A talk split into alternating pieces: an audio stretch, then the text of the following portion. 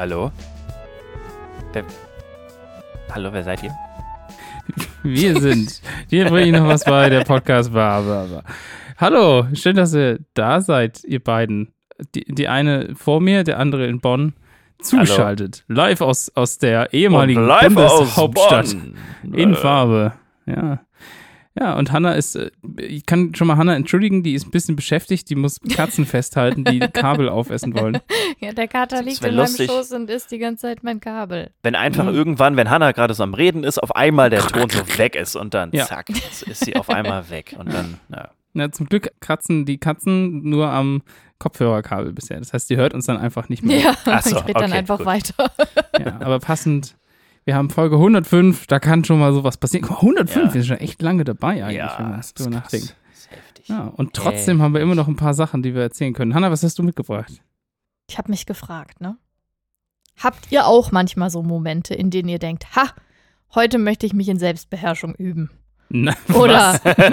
was? was? mal testen, wie hoch mein Puls überhaupt gehen kann, ja? Perfekt. Dann habe ich eine super Plattform für euch. Ich habe noch nicht mal ganz verstanden, um was es geht. Okay.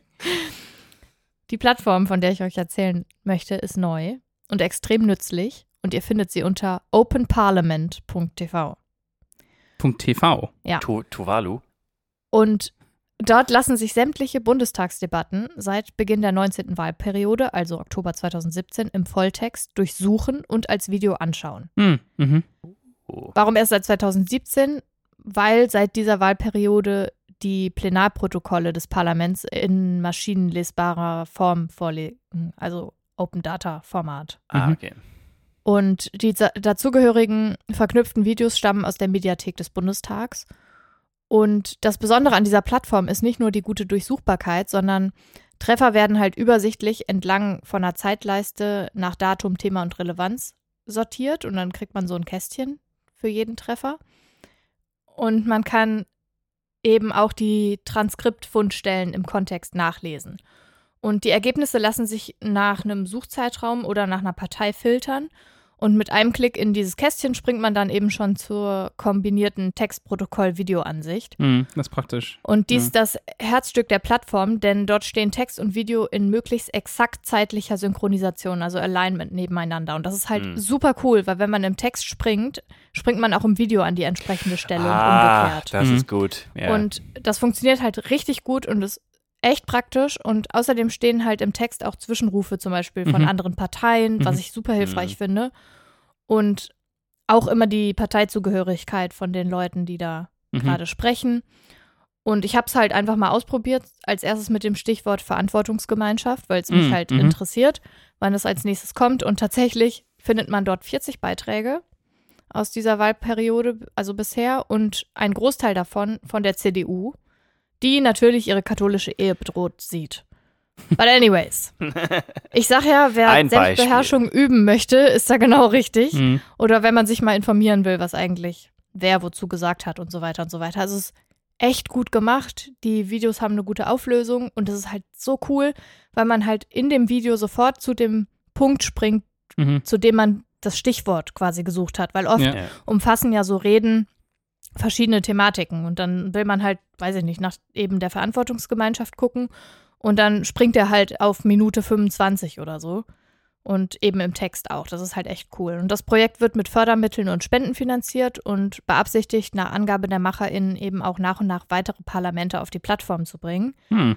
Seien es andere nationale Parlamente, Stadträte oder eben auch das EU-Parlament. Mhm. Hm. Was ich halt echt cool finde, weil das Ja. halt Politik nochmal ein Stück weit zugänglicher macht für Mhm. alle. Ja, stimmt. Und dadurch, dass es halt in Text und in Video parallel vorliegt, ist es halt etwas barrierefreier auf jeden Fall auch.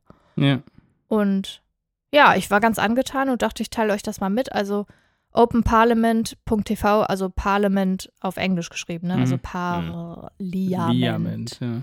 Das ist ja spannend. Eine Freundin von mir schreibt, ist das eine Bachelor- oder eine Master? Ist, glaube ich, eine Masterarbeit. Wir sind alle schon etwas älter, ich weiß es nicht. Und da geht es genau darum, dass sie auch mit Hilfe von so maschinellem Lernen Redebeiträge im Bundestag analysiert und auch die Zwischenrufe analysiert und wie viele davon, wenn ich das noch richtig zusammenfasse, gegen Frauen gingen und wie aggressiv Mhm. und Fass, äh, Hass da und so. Super spannend, was man da analysieren kann. Also ich kenne die Ergebnisse jetzt nicht, ich habe die Arbeit nicht gelesen, aber es ist natürlich nice, wenn man solche Daten als Open Data zur Verfügung stellt, dass da Komplett alle das cool. analysieren können. Und vor allem auch, dass man so eine gewisse Verbindlichkeit herstellt, dass Ja. das, was die Leute da halt auch sagen, Ja, auch so, wieder das gefunden ist, werden genau, kann. das Ja. habt ihr mal gesagt. Das ist Ja. vielleicht auch eure, eure Entwicklung innerhalb der Mhm. Jahre. Ihr habt mal das gesagt, dann habt ihr plötzlich das gesagt. Was ist denn dazwischen passiert? Ja. Das finde ich ganz spannend. Ich finde auch, dass man, also man kann ja plötzlich anfangen, Töne und so zu analysieren. Also wie ist der Ton einer Diskussion? Wie Voll. ist Achso, Äh, ja. wie Die Emotionalität in der Sprache genau, oder wie, so. Ja. genau. Wie, wie wird auf wie wird auf Thematiken reagiert? Ne? Also all die Sachen, die jetzt nicht ein, sofort ableitbar sind aus den Wörtern selbst, sondern die quasi so eine Meta-Analyse erst hergeben. Das ist schon spannend, ja. Ja, für mich war es jetzt, also ich habe wie gesagt nur zu diesem einen Thema geguckt, habe mir einen Beitrag von der CDU angeguckt.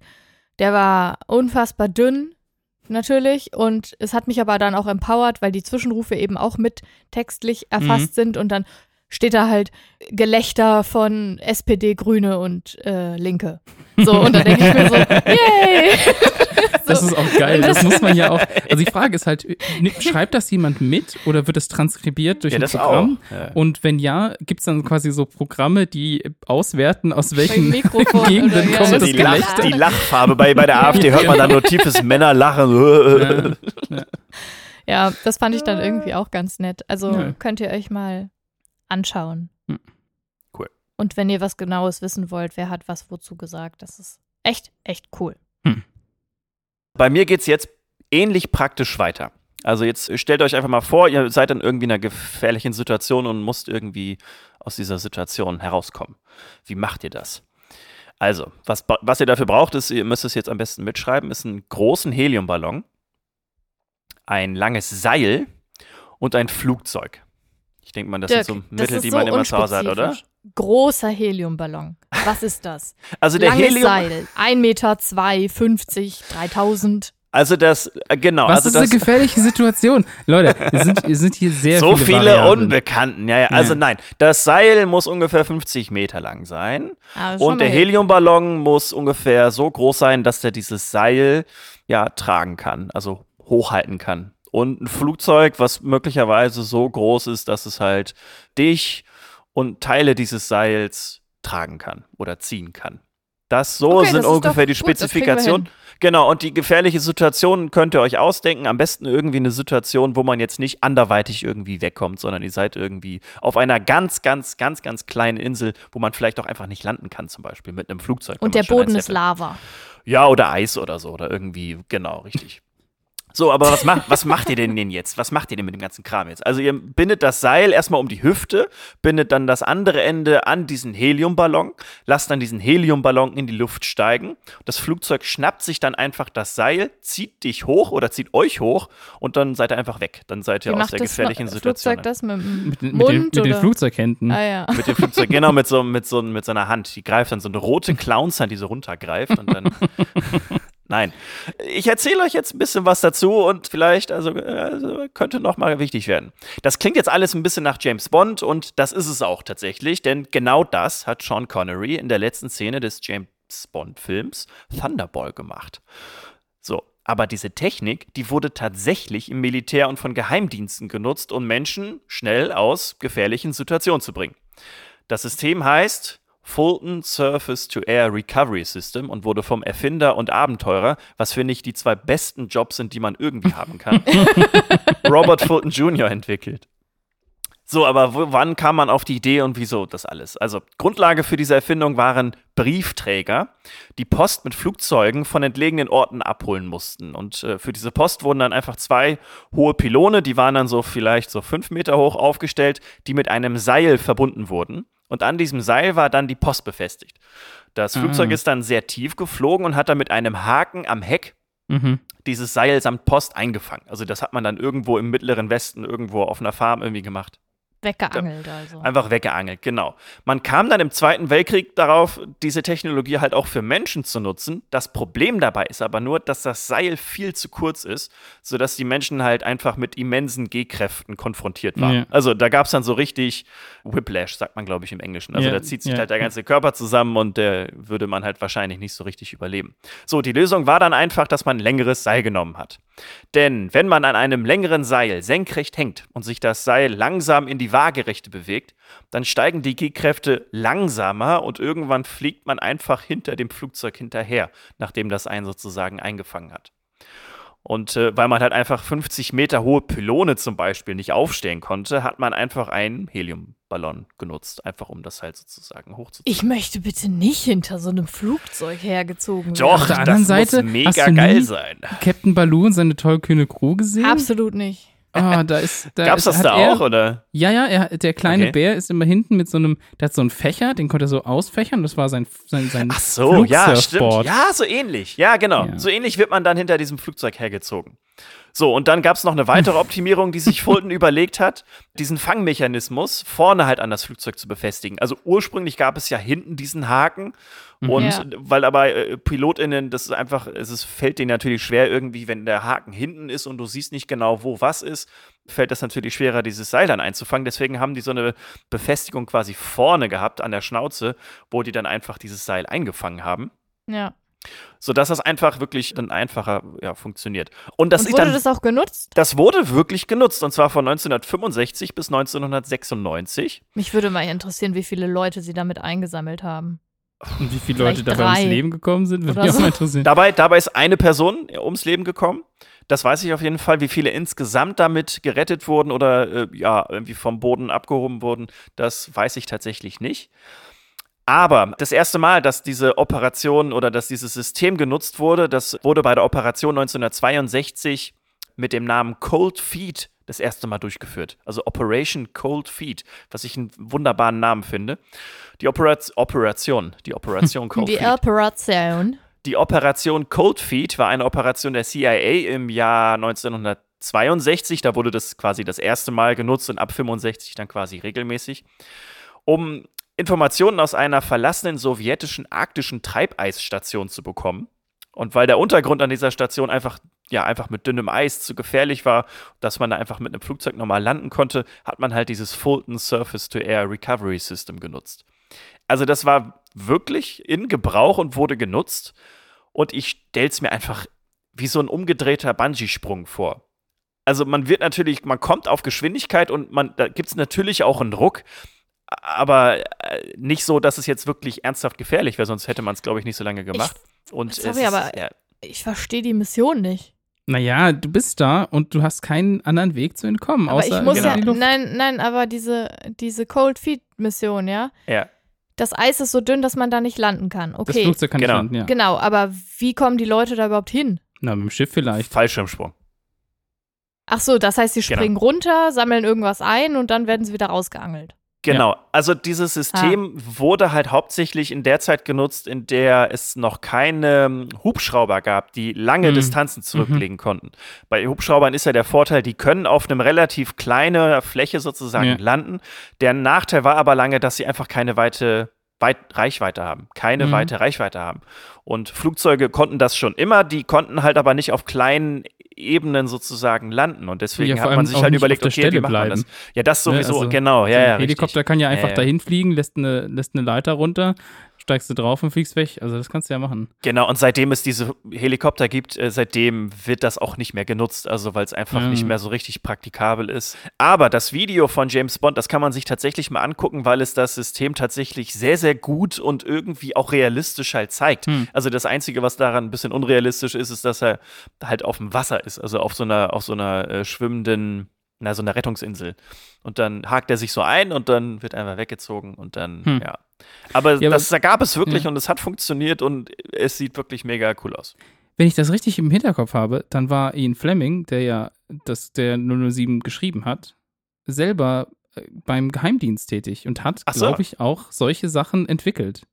Wenn ich das richtig im Hinterkopf habe. Deswegen gab es wahrscheinlich auch sein. immer diese ganzen krassen Fahrzeuge und Ja, also ich glaube, der hatte tatsächlich der hatte, glaube ich, mehrfach so Jobs, solche irgendwelche Bestimmt. Sachen zu entwickeln und so. Also es Das ist ja, Also das Ja. kommt auch, das kommt auch zeitlich ganz gut hin tatsächlich. Als der Film äh, Thunderboy rauskam, das war glaube ich auch so in den 60, also 65 rum. Deswegen, das kommt, das würde auf jeden Fall hinpassen. Aber jetzt dieses System hat tatsächlich der Robert Fulton Jr. entwickelt. Aber ja, Mhm. es ist wirklich mega cool und es sieht wirklich aus wie, einfach wie so ein, wie so ein James Bond, wie so eine James Bond Geschichte. Ja, also ein bisschen kann ich mir das schon auch vorstellen, dass das schon, das muss auch geil sein, wenn du die Person Ja. bist, die das probiert und das klappt und du hängst dann hinten an so einem Flugzeug nice. Aber dann hängst du da ja eine ganze Zeit. Also, Ja, ja, du wirst dann halt reingezogen irgendwie. Ja, da ist dann eine Winde und dann, ja, dann kommst du rein. Echt? Natürlich, ja, ja, du kannst ja jetzt nicht, wenn du irgendwo über ein Packeis sagen, auf so einer Scholle. zwei Stunden hinter so einem Flugzeug hinterher Ja. dödeln. Ich glaube nicht, dass das, äh, also so lange nicht, dafür ist es nicht geeignet, aber du wirst dann halt einfach ja, so rein, reingeholt. So. Das ist, äh, Ein bisschen erinnert mich das halt auch an diesen Fall. Ich weiß ja nicht, haben wir da im Podcast drüber gesprochen oder habe ich einfach nur so eine Doku gesehen, wo die in Amerika so äh, Käfige abgeworfen haben mit Bibern drin. Das hast du im Podcast erzählt. Habe ich erzählt, ne? Ja, das, ja, also es es ist ähnlich, nur dass man, das war halt einfacher, ne? Du hast ja einfach nur rausgelassen. Ja, genau. Ja. Also er war tatsächlich Journalist und hatte Psychologie und lauter so Zeug studiert, ist aber dann während des Zweiten Weltkriegs tatsächlich als Verbindungsoffizier zum US-Marine-Geheimdienst eingesetzt worden. Ah, das passt ja. Siehst du? Perfekt. Ja. Ah, hatte ich doch richtig Sehr gut. gesehen. Hat sich das doch gelohnt, die Stunden, die man auf YouTube verbringt, um irgendwelche weirden Sachen anzugucken. Ja. Ich glaube, genau so bin ich auf dieses System aufmerksam Hm. geworden. Ich, ja, es lohnt sich. ich möchte es nicht, ich bin hab, ich habe Höhenangst. Du musst Ja, ja, nur dann nach oben gucken nicht. statt nach unten. Ja! Stimmt, das mache ich beim Freefall Tower demnächst auch einfach. Ja, Kauf Yay. der Himmel kommt immer näher. naja. Okay. Ich habe auch gleich zwei Themen mitgebracht heute. Och, Tim, Ja, was übertreibst Ei, ei, ei. du wieder? So doof. Nein, ist nicht doof. Okay, wow. ähm, okay, äh, ich erzähle es euch trotzdem. Die Themen haben beide mit einem Gerät zu tun, das man heutzutage gar nicht mehr wegdenken kann, und zwar das Smartphone. Achso. Mikrofon. Pager? Der ist auch ein moderner Pager sozusagen, ja. Aber, also Mobiltelefone haben ja einen ganzen Haufen Schnickschnack mit eingebaut, die man für ganz viel Zeug nutzen kann und vermutlich auch für viel mehr, als man eigentlich geplant hatte. Und darum soll es so ein bisschen gehen. Und weil ich da letztens mehrere ja, Artikel und, und Pa- Paper drüber gesehen habe und anfangen möchte ich mit einer App, die wir selber hier zu Hause nutzen, weil wir wie viele andere auch während Corona dachten, wir werden Profis im Garten. Und zwar gibt's die App iNaturalist oder iNaturalist, aber ich glaube iNaturalist. Ich Ken- hab die bis heute nicht. äh, aber die ist auf dem iPad und auf, auf meinem iPhone, weil damit haben wir nämlich, also für alle, die die nicht kennen, die App kann man nutzen, um Pflanzen zu fotografieren und man bekommt dann gesagt, um welche Pflanze es sich handelt. Ah, sehr ja, gut. oder ihr macht einfach mit dem iPhone ein Foto, swipet Ja. nach oben und dann sagt er dir auch, welche Pflanze es ist, weicht aber von den Angaben in der App ab. Ja, also, aber die App ist auf jeden Fall relativ bekannt, ist, glaube ich, auch mit so einer der, der etabliertesten und man kriegt halt auch noch einen Haufen anderer nützlicher Infos drumherum, wie man die Pflanze pflegt und so weiter. Das heißt, Menschen nutzen die App, um etwas Nützliches zu erfahren. Das andere hat aber noch einen anderen praktischen Nebeneffekt. Wenn man eine Pflanze fotografiert, melde ich der Datenbank von dieser App halt eben auch, hey, an diesem Ort befindet sich diese Art von Pflanze und das kann Ah. helfen, unser Verständnis über das Vorkommen von Pflanzen auf der Welt zu verbessern. Das haben nämlich jetzt Forschende des Deutschen Zentrums für integrative Biodiversitätsforschung in Halle, Jena und Leipzig haben diese Daten genommen aus der App, um halt weiße Flecken auf bisherigen Karten zu füllen. Das ist halt sonst eine Arbeit, die extrem langwierig ist und ewig dauert, weil das müssen die Forschende halt selbst machen. Und bisher sind etwa 19 Millionen Daten auf der ganzen Welt zusammengekommen und entsprechend eingetragen worden. Und leider kommen bisher natürlich die meisten Daten aus Europa und Nordamerika, aber es kommen auch immer mehr dazu, woanders. Und alle können halt quasi mithelfen, indem sie einen kurzen Spaziergang mit ihrem Smartphone machen. Das fand ich eigentlich ganz interessant und ganz spannend, dass wir quasi so, wie, wie nennt man das? Ich glaube, ähm, Citizen Scientist. Citizen Scientist, genau. Da gibt es ja auch viele so Projekte. Aber wie differenzieren die das denn, ob das jetzt eine Balkonpflanze ist oder ist das irrelevant? Daran musste ich Das auch ist- denken. Genau. Wenn Das- du dann deine heimische Ananas sofort gedacht. fotografierst, dann denken die, äh, das ist ja eine Ananas. Ja, ja, aber das heißt, die wächst da trotzdem. Ne? Also, und da, Ach so, ja, wenn okay. du halt die ganzen Wert, äh, Werte mittelst, ne, dann wirst du schon, glaube ich, damit gut gucken können, also wie oft kommt es denn jetzt vor, dass an dieser Stelle diese Pflanze dort und dort zu finden ist und ist, äh, vielleicht wird sogar der Hintergrund irgendwie untersucht, ich weiß es nicht. Also die werden schon, dadurch, dass sie die Ortungsdaten haben, zum Beispiel sehen, das ist in der Stadt oder das ist jetzt im, im ländlichen Bereich oder so. Also ich denke, da, das wird alles damit Okay. einfließen. So ein ähnliches Citizen Science äh, Projekt gab es ja, da habe ich auch mal vorgestellt, das war der Splatometer. Da konnte man sich sowas, Ah so, ja, so, genau. so einen Aufkleber quasi auf das äh, Nummernschild kleben, um zu zählen, wie viele Mücken in einer Stimmt. gewissen Ja. Zeit ge- dagegen fliegen. Das war, ja, ja. Ja. Na gut, aber jetzt von dem Spaziergang mit dem Smartphone komme ich direkt zum nächsten Thema. Denn es reicht ein sechs Minuten Spaziergang mit einem Smartphone, um recht genau vorherzusagen zu können, vorhersagen zu können, so muss es heißen, ob du in den kommenden fünf Jahren stirbst oder nicht. Blödsinn. Oder? Das ist jetzt Also- natürlich recht reißerisch äh, zusammengefasst, aber im Grunde ist es tatsächlich das, was ein Forschungsteam an der University of Illinois Urbana-Champaign, großartiger Name, herausgefunden hat. Dort hat man sich nämlich äh, Bewegungsdaten von Handgelenkstrackern einer großen britischen Biobank-Studie angeguckt. Diese hat Menschen im mittleren und fortgeschrittenen Alter über 15 Jahre lang beobachtet und verschiedenste Daten gemessen und aufgenommen und die Leute regelmäßig befragt und so. Und 2% der Teilnehmenden sind in den folgenden fünf Jahren gestorben. Und angeschaut haben die Forschenden sich jedenfalls über 100.000 Daten von den Leuten, weswegen das eine ganz gute Repräsentation der britischen Bevölkerung darstellt. Und ein Zehntel der Daten wurde dann durch einen Machine Learning-Ansatz gejagt, um ein Modell zu entwickeln, das eben eine Einschätzung des Sterberisikos anhand von sechs Minuten Spaziergang herausgeben kann. Und für viele häufige Krankheiten wie Herz- und Lungenkrankheiten gibt es nämlich charakteristische Bewegungsmuster, bei denen Menschen langsamer werden, wenn die Ah. quasi wenn die Puste ausgeht und dann wieder Geschwindigkeit aufnehmen und das alles in so kleinen wechselnden Intervallen und das ist wohl sehr typisch. Das ist so scary. Ja, krass, oder? Und Ui, der Vergleich ey. mit anderen Okay. typischen Methoden, da, das, das hat man schon vorher gemacht, nur dann hat man halt so Ganganalysen gemacht. Also man hat wirklich Leute Ja. beobachtet und so.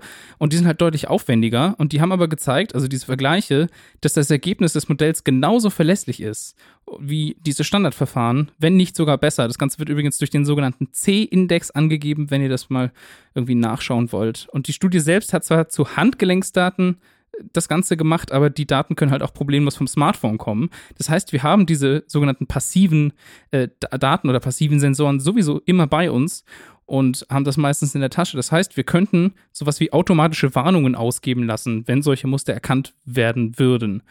Und das waren jetzt nur zwei kleine Bereiche, bei denen das Smartphone vermutlich überraschend helfen kann. Und ich bin mir sicher, Ja. dass es da noch einige mehr zu finden gibt, wenn man sich so ein bisschen umguckt oder mal ein bisschen überlegt, was man sonst noch so abgreifen könnte. Oh, du guckst so traurig, Hanna. I don't wanna die. Ja, dein Handy hat ja auch noch nicht auch gesagt, immer dass was ist. langsamer und dann wieder schneller. Aber wahrscheinlich nicht so typisch. Wer weiß, Ich. hast du meine Daten ausgewertet?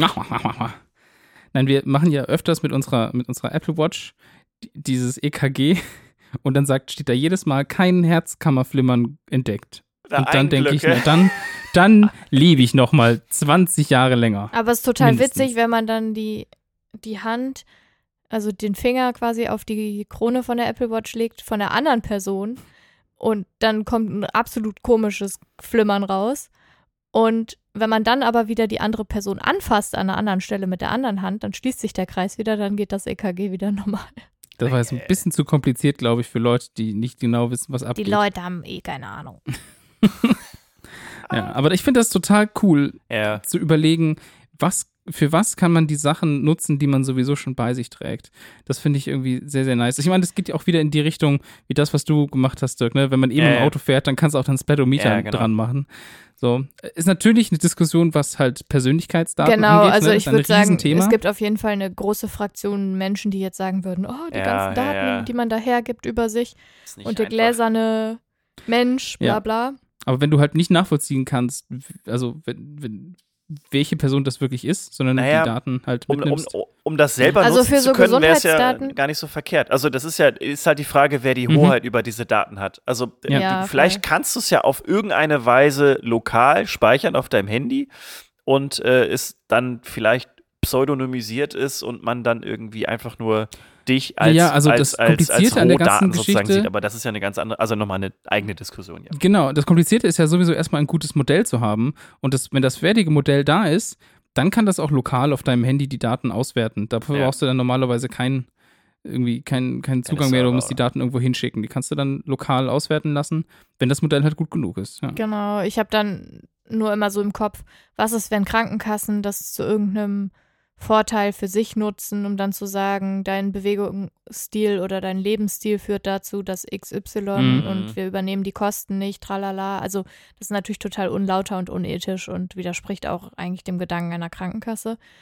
Aber na, also man weiß es Mhm. halt immer nicht. Also das wären so die Ja. Concerns, die man halt haben könnte. Und Ja. ich denke aber für mich persönlich, Gesundheitsdaten zum Beispiel, würde ich am ehesten rausgeben, im Gegensatz zu zum Beispiel Payback.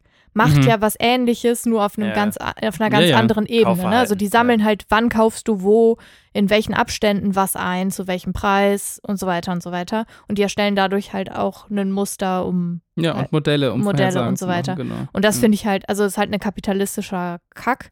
Ähm, und Das andere versucht halt das andere versucht halt Problem einen lösen. medizinischen ja. Fortschritt irgendwie zu erreichen, was ich halt unterstützenswert fände. Ja. ja. Aber das ist, das ist schon spannend. Also auch, wie viel darüber dann halt diskutiert wird, wie man mit solchen Daten umgeht, wie man die trotzdem bereitstellen kann. Das gleiche macht man heutzutage ja auch mit so Gesichtserkennungssachen. Super Ja. kompliziert und die ganzen Daten sind extrem rassistisch und so, weil halt extrem Ja. schlechte Daten vorhanden sind von nicht weißen Leuten. Und ach, es ist, es ist eine spannende Diskussion, aber trotzdem finde ich es find ich's auf der anderen Seite eben so super interessant, wie man plötzlich merkt, dass die, mit den Sensoren, die man sowieso bei sich hat, was für Probleme man dann irgendwie angehen kann. Ja, das ist ja sowieso krass. Vieles davon wurde ja sicherlich auch schon genau so genutzt, um jetzt halt für uns zur Verfügung zu stehen. Zum Beispiel dieser Sturzsensor, der auch in so einer Apple Watch drin ist. Achso, ja. Da, das hat ja auch eine Entwicklung gebraucht Mhm. und wahrscheinlich x Datensätze, um Mhm. irgendwie herauszufinden, in welcher Art und Weise müssen sich die Leute wie bewegen, um tatsächlich einen Ja, Sturz herbeizuführen. Das stimmt. Mhm. Ich glaube, das ist das Spannendste an der, an, zum Beispiel an der Apple Watch, deren Erkennung, an was, was für eine Sportart du machst und wie dein Verbrauch ist und dein Speed. Also wie viel Trainingsdaten da reingeflossen sein müssen, um zu erkennen, was dein aktueller Schwimmstil ist Mhm. und wie schnell du dabei bist und ob das jetzt Kraulen oder sonst irgendwas ist. Und das, oder ich meine, ich kann draußen anfangen rumzulaufen und der erkennt, ob ich jetzt wandere oder ob ich spazieren gehe oder ob ich schnell gehe. Solche Sachen Mhm. werden ja schon auch erkannt und untersucht oder ob ich mich, viel geiler finde ich, laufen indoor. ist halt so ein Ja. Ding. Das, also das ist ein unterschiedliches Muster, als wenn er sagt, ich bin auf so einem Home Trainer. Ja. Ne? Und das wird alles erkannt. Ja. Das ist, ist, ist schon, schon krass, ja. Ja, aber also Trainingsdaten ja, aber jetzt nochmal kurz zu der Sturzerkennung, das ist ja auch einen, um einen medizinischen Notfall Mhm. zu behandeln. Ne? Und wenn die Leute stürzen und diese Sturzerkennung drin haben, was man halt als ältere Person wird einem das geraten, glaube ich, von Apple. Ich habe es ausgeschaltet, weil ich halt Sportarten mache, wo es halt sein kann, dass dieses Muster mal ausgelöst. Ja, Wird. da gab es Ja, so Fälle von Leuten in Genau. Achterbahnen. Ja, ne? genau. Mhm. Ja. Genau, und aber an sich ist das natürlich echt cool, weil dann halt innerhalb von so einem irgendeinem Zeitraum halt der Notruf betätigt wird, es sei Mhm. denn, man hält es sozusagen auf. ja, Und das finde ich halt echt gut. aber da kann ich natürlich noch eine kleine persönliche Anekdote erzählen. Also es bringt nämlich alles nichts, wenn man es nicht merkt, dass das Handy jemanden anruft, obwohl es das nicht soll. Wir waren ja letztes Jahr im, in irgendeinem der Parks, entweder im Phantasialand oder sonst was. Und war wir, Heidepark. war es Heidepark, das kann auch Ah, sein. ja, stimmt, deine Familie hat dich angerufen, ne? Nee, anders. Also Oder- ich habe ich hab mein iPhone hängen in meiner Hosentasche und der Bügel, mit, mit dem ich fest war, drückte quasi auf den, äh, was ist auf den An- und Ausknopf. Und wenn man den zehnmal drückt oder so bei Apple-Geräten, dann geht ein Alarm los. Und es wird ein Notruf losgesetzt und es werden deine Notfallkontakte kontaktiert. Was total sinnvoll ist. Ist ein total brauchbares Feature. Aber ich saß halt in der Achterbahn und hab's weder gehört noch mitgekriegt. Und danach, als ich ausgestiegen bin, rief mich halt, ich glaube, mein Ja. Bruder oder so, Und rief deine mich an Mutter und meine auch. Mutter auch und sagte, was ist los? Wie, was ist los? Und dann habe ich erst gemerkt, scheiße. Ja, da ging wohl mein Alarm los, während ich in der Achterbahn war. Diese Achterbahn, das ist ja auch eine Sauerei. Naja, aber dann wird halt durch so einen Alarm wird dann halt der Rettungs die Rettungsaktion mit dem Heliumballon dann ausgelöst. da, das ist- wäre Das krass. ist der nächste Schritt. Das ist der nächste Schritt. Hast du automatisch das alles immer dabei und dann fupp, fliegst du einfach weg. Wir werden sehen, was die Zukunft bringt. Ja, genau. Und jetzt bringt die Zukunft erstmal das Ende der Folge. Ja, und eine neue Folge in zwei Wochen. Das stimmt. Dann Yes. vielleicht auch mit, mit Ankündigung. Eigentlich ist das jetzt schon eine kleine Ankündigung. eine Kün- Kündigung. Macht Ja. euch bereit Bereit für ein Gewinnspiel. Was? Es ist bald wieder Weihnachtszeit. Wir haben wieder, wir haben wieder Tassen, weil die Tassen gehen weg wie heiße Semmeln. Die sind auch so beliebt. Die sind Die beliebt, sind auch die so werden toll. in Streams Ja. gezeigt, die werden auf Fotos gezeigt. Leute modeln mit denen. Geht mal ein auf Instagram, Hashtag, dir bringe ich noch was bei. Guck mal, wie viele Leute damit posen. Und wenn nicht, dann fangt an damit und schreibt uns bei der Gelegenheit vielleicht einfach mal, ach fuck, ich, Ihr könnt ja auch, falls ihr Interesse Ja, habt, ja, eine ich- Tasse ich zu weiß. gewinnen, schickt uns doch einfach mal einen Farbwunsch. Stimmt. Sagt mal Ja. Bescheid, welche Farben ihr toll findet. Dann kann das vielleicht ins Gewinnspiel mit einfließen. Das war auf jeden Fall so ein klitzekleiner Teaser dafür. Wie nennen wir die Folge eigentlich? Ja, ach, das, äh, du. Erfunden. Erfunden. Erfunden ist gut. Erfunden. Erfunden. Erfunden. Erfunden. Erfunden. Je länger man das sagt, umso schlimmer wird das Wort. Erfunden. Das ist, die semantisch, das ist die semantische Sättigung. Ja, sehr hat, gut. das war auch schon mal im Podcast. Ja, erfunden, erfunden, erfunden, Erfunden, erfunden, erfunden, erfunden. erfunden, So heißt jetzt die Folge. Erfunden, erfunden, erfunden. Dreimal schnell hintereinander. Erfunden, erfunden, erfunden. Nein, erfunden einfach nur. Erfunden. Erf- Erfunden? Erfunden. Ehr- Ehrfurcht. Erfunden. Erf- Erfunden. Er- Erfunden. War schön mit euch. Ich, ich verabschiede mich. Help. Auf Wiedersehen. Bis in zwei Wochen. Ja. Tschüssi. Bis dann. Tschüss. Erfunden, erfunden, erfunden. Help. Erfunden, Erfunden, erfunden, erfunden, erfunden, erfunden. Erfunden. Haltet doch jetzt mal eure Schnüsse. Erfunden.